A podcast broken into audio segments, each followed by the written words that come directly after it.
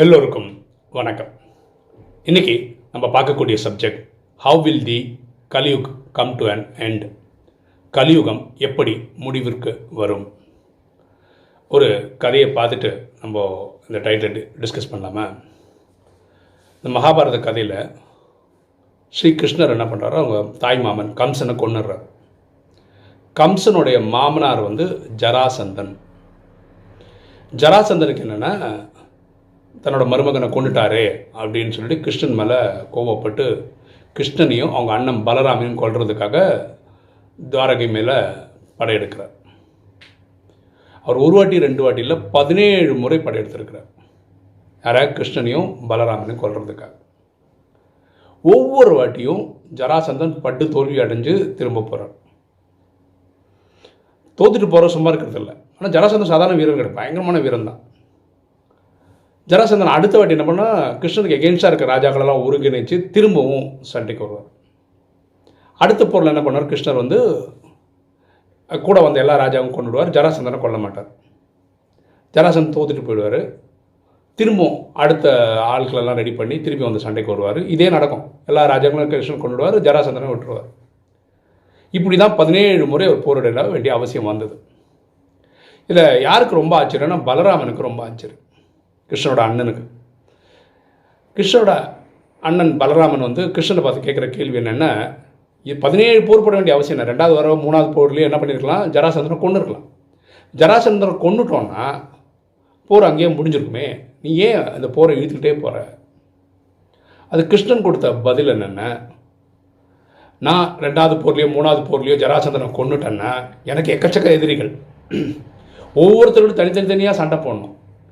இந்த ஜராசந்தன் கூட சண்டை போடுறதுல என்ன அட்வான்டேஜ்னா ஜராசந்தன் வந்து தோத்துட்டு போனோன்னா ஊரில் இருக்கிற எல்லா எனக்கு எதிர் எதிராக இருக்க எல்லா ராஜா ஒன்றாக்கி கொண்டு வந்துடுறான்.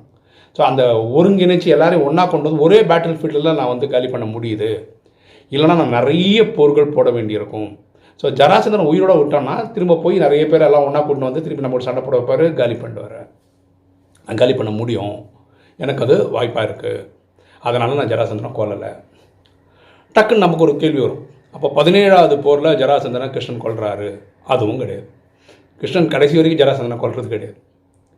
அது எப்படி நடக்குதுன்னா உங்களுக்கும் தெரியும் மகாபாரதத்தில் பீமன் அர்ஜுனன் கிருஷ்ணன் மூணு பேரும் ஒரு அடி ஜராசந்தனோட இதுக்கு போவாங்க அரசவைக்கு போவாங்க. அப்புறம் அங்கே வந்து ஒரு மல்யுத்த போட்டி நடக்கும். அப்போ வந்து நீங்கள் தேர்ந்தெடுத்துக்கோ யார் கூட சண்டை போடுறேன்னா ஜராசந்தன் வந்து பீமனை தேர்ந்தெடுப்பார். இப்போ இவங்க ரெண்டு பேரும் காரசரமாக சண்டை போடுவாங்க. ஆக்சுவலாக ஜராசந்தன்றது வந்து ரெண்டு உடலோட இருக்க கெமி இது இருக்குல்ல சிமெட்ரி இருக்குல்ல ரெண்டாக பிரிஞ்சு ரெண்டு ஒன்றா மாதிரி ஒரு உடல் தான் ஜராசந்தன். அவ்வளோ அப்போது கிருஷ்ணன் வந்து ஒரு டிப்பு கொடுப்பார். ஒரு இலையை கிழிச்சு இப்படி போடுவார். அப்படின்னா அவர் ரெண்டாக கிழிச்சு தூக்கி போட்டுருன்னு கிழிச்சு போட்டோன்னு நேராக ஒட்டிக்கும். இப்போ என்ன பண்ணுவார்னா கிழிச்சு போட்டு அப்படி திருப்பிட சொல்லுவார். திருப்பினோடனே உடம்பு ஒட்டாதில்ல அப்படி ஜராசந்தனை கொள்கிறார் அதாவது இந்த ஃபுல் போர்லேயும் கிருஷ்ணன் வந்து பதினேழு முறை ஜராசந்தனோட போர் போட்டாலும் சரி கிருஷ்ணன் ஜராசந்தன் கொல்லலை கடைசியாக கொள்வது வந்து பீமன் தான். இந்த கதை அப்படியே கலியுகத்துக்கு செட் ஆகுமா அப்படின்னு தெரியாது. ஒரு கிட்டத்தட்ட பொருந்தோன்றதுனால இது ஒரு கதையாக நான் எடுத்து சொல்கிறேன் அவ்வளோதான் ரொம்ப பர்ஃபெக்டெல்லாம் ஒத்து போகாது. இப்போ நம்ம ராஜயோகம் கற்றுக்கிட்டதுக்கு அப்புறம் நமக்கு என்ன தெரிய வருதுன்னா கலியுகத்துக்கு எப்படி முடிவு வருது? இப்போ கலியுகத்தை வந்து இந்த பூமியை அழிக்கிறதுக்கு நிறைய பேர் வேலை பண்ணுறாங்க நிறைய பேர் வேலை பண்ணுறாங்க அதாவது ஒரு தர்மம் என்ன பண்ணுது? அடுத்த தர்மத்தை தோக்கி நம்ம தான் தலை திறந்த தர்மம் அப்படின்னு இருக்காங்க. ஒரு சைடில் சயின்டிஸ்ட் வந்து அணுகுண்டுகளாக தயாரித்து இதை போட்டு அழிக்கிற மாதிரி நினைக்கிறாங்க. நாடுகள் வந்து என்னாடு தான் சுப்ரீம் பவர் அப்படின்னு நினச்சி என்னாடு உலகத்தில் என்ன நம்பர் ஒன்னாக இருக்கிறதுக்கு பாக்கி நாடுகளை காலி பண்ணுறது என்னென்னலாம் பண்ண முடியும் அப்படின்னு பண்ணுறாங்க அப்புறம் விவ விவசாயம் பண்ணுறோன்ற பேர் சயின்டிஸ்ட் அதில் மருந்து கிருந்து கலந்து ஃபெர்டிலைசர் போட்டு மனுஷன் இயற்கையாக சாப்பிடிக்கிறாங்க இப்படி நிறைய நடக்குது. இயற்கை சேதங்க உச்சகட்டத்தில் நடக்குது. ஸோ கலியுகத்தை முடிக்கிறதுக்கு நிறைய பேர் வேலை பண்ணுறாங்க ஒன்று ரெண்டு பேர் கிடையாது. ஆக்சுவலாக பரமாத்மா சிவன் ஆத்மாக்களின் தந்தை அவர் வந்து மங்களம் செய்பவர் தான். எல்லாருக்கும் நன்மை செய்பவர் தான். அவர் யாருக்கும் தீங்க நினைக்க முடியாது. புரியுதுங்களா? ஸோ அவர் வந்து ஒவ்வொருத்தராக காலி பண்ணுறாரு அப்படி கிடையவே கிடையாது. நம்ம அப்படி இது புரிஞ்சு வச்சுருக்கோம். பக்தியில் இறைவன் வந்து எல்லோரும் அழிச்சிருவார் அப்படின்னு நினச்சி வச்சுருக்கோம். நெற்றிக்கண் திறந்தால் காலி பண்ணுவார். இப்படிலாம் நினச்சி வச்சுருக்கோம். பரமாத்மா ஜோதி சுரூபமானவர் தான். அவருக்கு இந்த மாதிரி நம்மள மாதிரி உடல்லாம் கிடையாது. அப்போ அவர் என்ன பண்ணுறாருன்னா கலியுகத்தை முடிக்கிறதுக்கு இந்த கல்பம் முடிஞ்ச அடுத்தது எங்கே வரும்? சத்தியகம் திரையதாயகம் வரும். சத்தியகம் திரையதாயகத்தில் முப்பத்தி மூணு கோடி பேர் தேவை. இந்த முப்பத்தி மூணு கோடி பேரை தயார் பண்ணுறாரு அவ்வளோதான் அவர் பண்ணுற வேலை. இந்த முப்பத்தி மூணு கோடி பேரும் சத்தியகுதத்தில் முதல் நாள் நடிக்கிறவங்க பதினாறு கலை திரேதால கடைசியில் நடிக்கிறவங்க பன்னெண்டு கலை. எவ்வளோ பேர் எங்கெங்கெல்லாம் தேவையோ அவங்களெல்லாம் ரெடி பண்ணிட்டாங்கன்னு வச்சுக்கோங்களேன். கடைசியாக என்ன ஆகுனா முப்பத்தி மூணு கோடி பேருக்கும் ஒரு தாட் வரும். என்ன தாட் வரும்னா நமக்கு இந்த கலிகாலம் தேவையில்லை.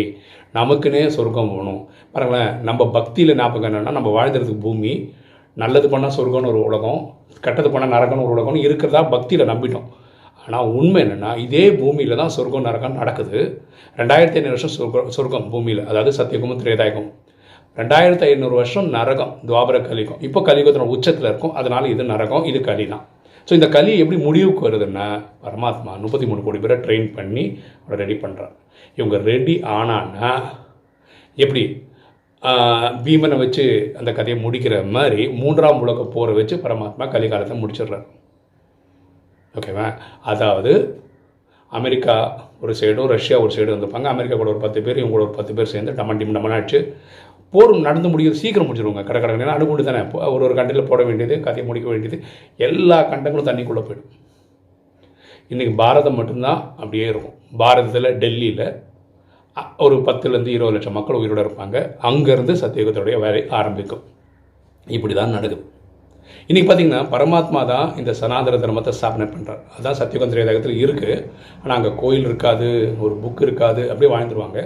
அதுதான் பின்னாடி வந்து ஹிந்துவிசம் மாறிடுச்சு.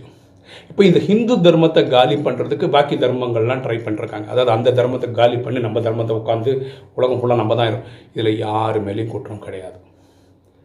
இஸ்லாமியர்கள் மேலே குற்றம் இல்லை ஹிந்துக்கள் மேலே குற்றம் இல்லை கிறிஸ்டியானிகள் மேலே யார் மேலேயும் குற்றம் இது ட்ராமா அவ்வளோதான் எப்போ இறைவன் உருவாக்கின தர்மத்தையே காலி பண்ணணும் பாக்கி தர்மங்கள் ஒர்க் பண்ணுதோ கலியுகம் முடிவுக்கு வந்துடும் அதாவது இங்கே முப்பத்தி மூணு கோடி பேர் அங்கே ரெடி ஆகிட்டாங்கன்னா அங்கே வர்றதுக்கு இது நாஷம் ஆகிடும் ஸோ இந்த ட்ராமாவில் யார் மேலேயும் குற்றம் கிடையாது.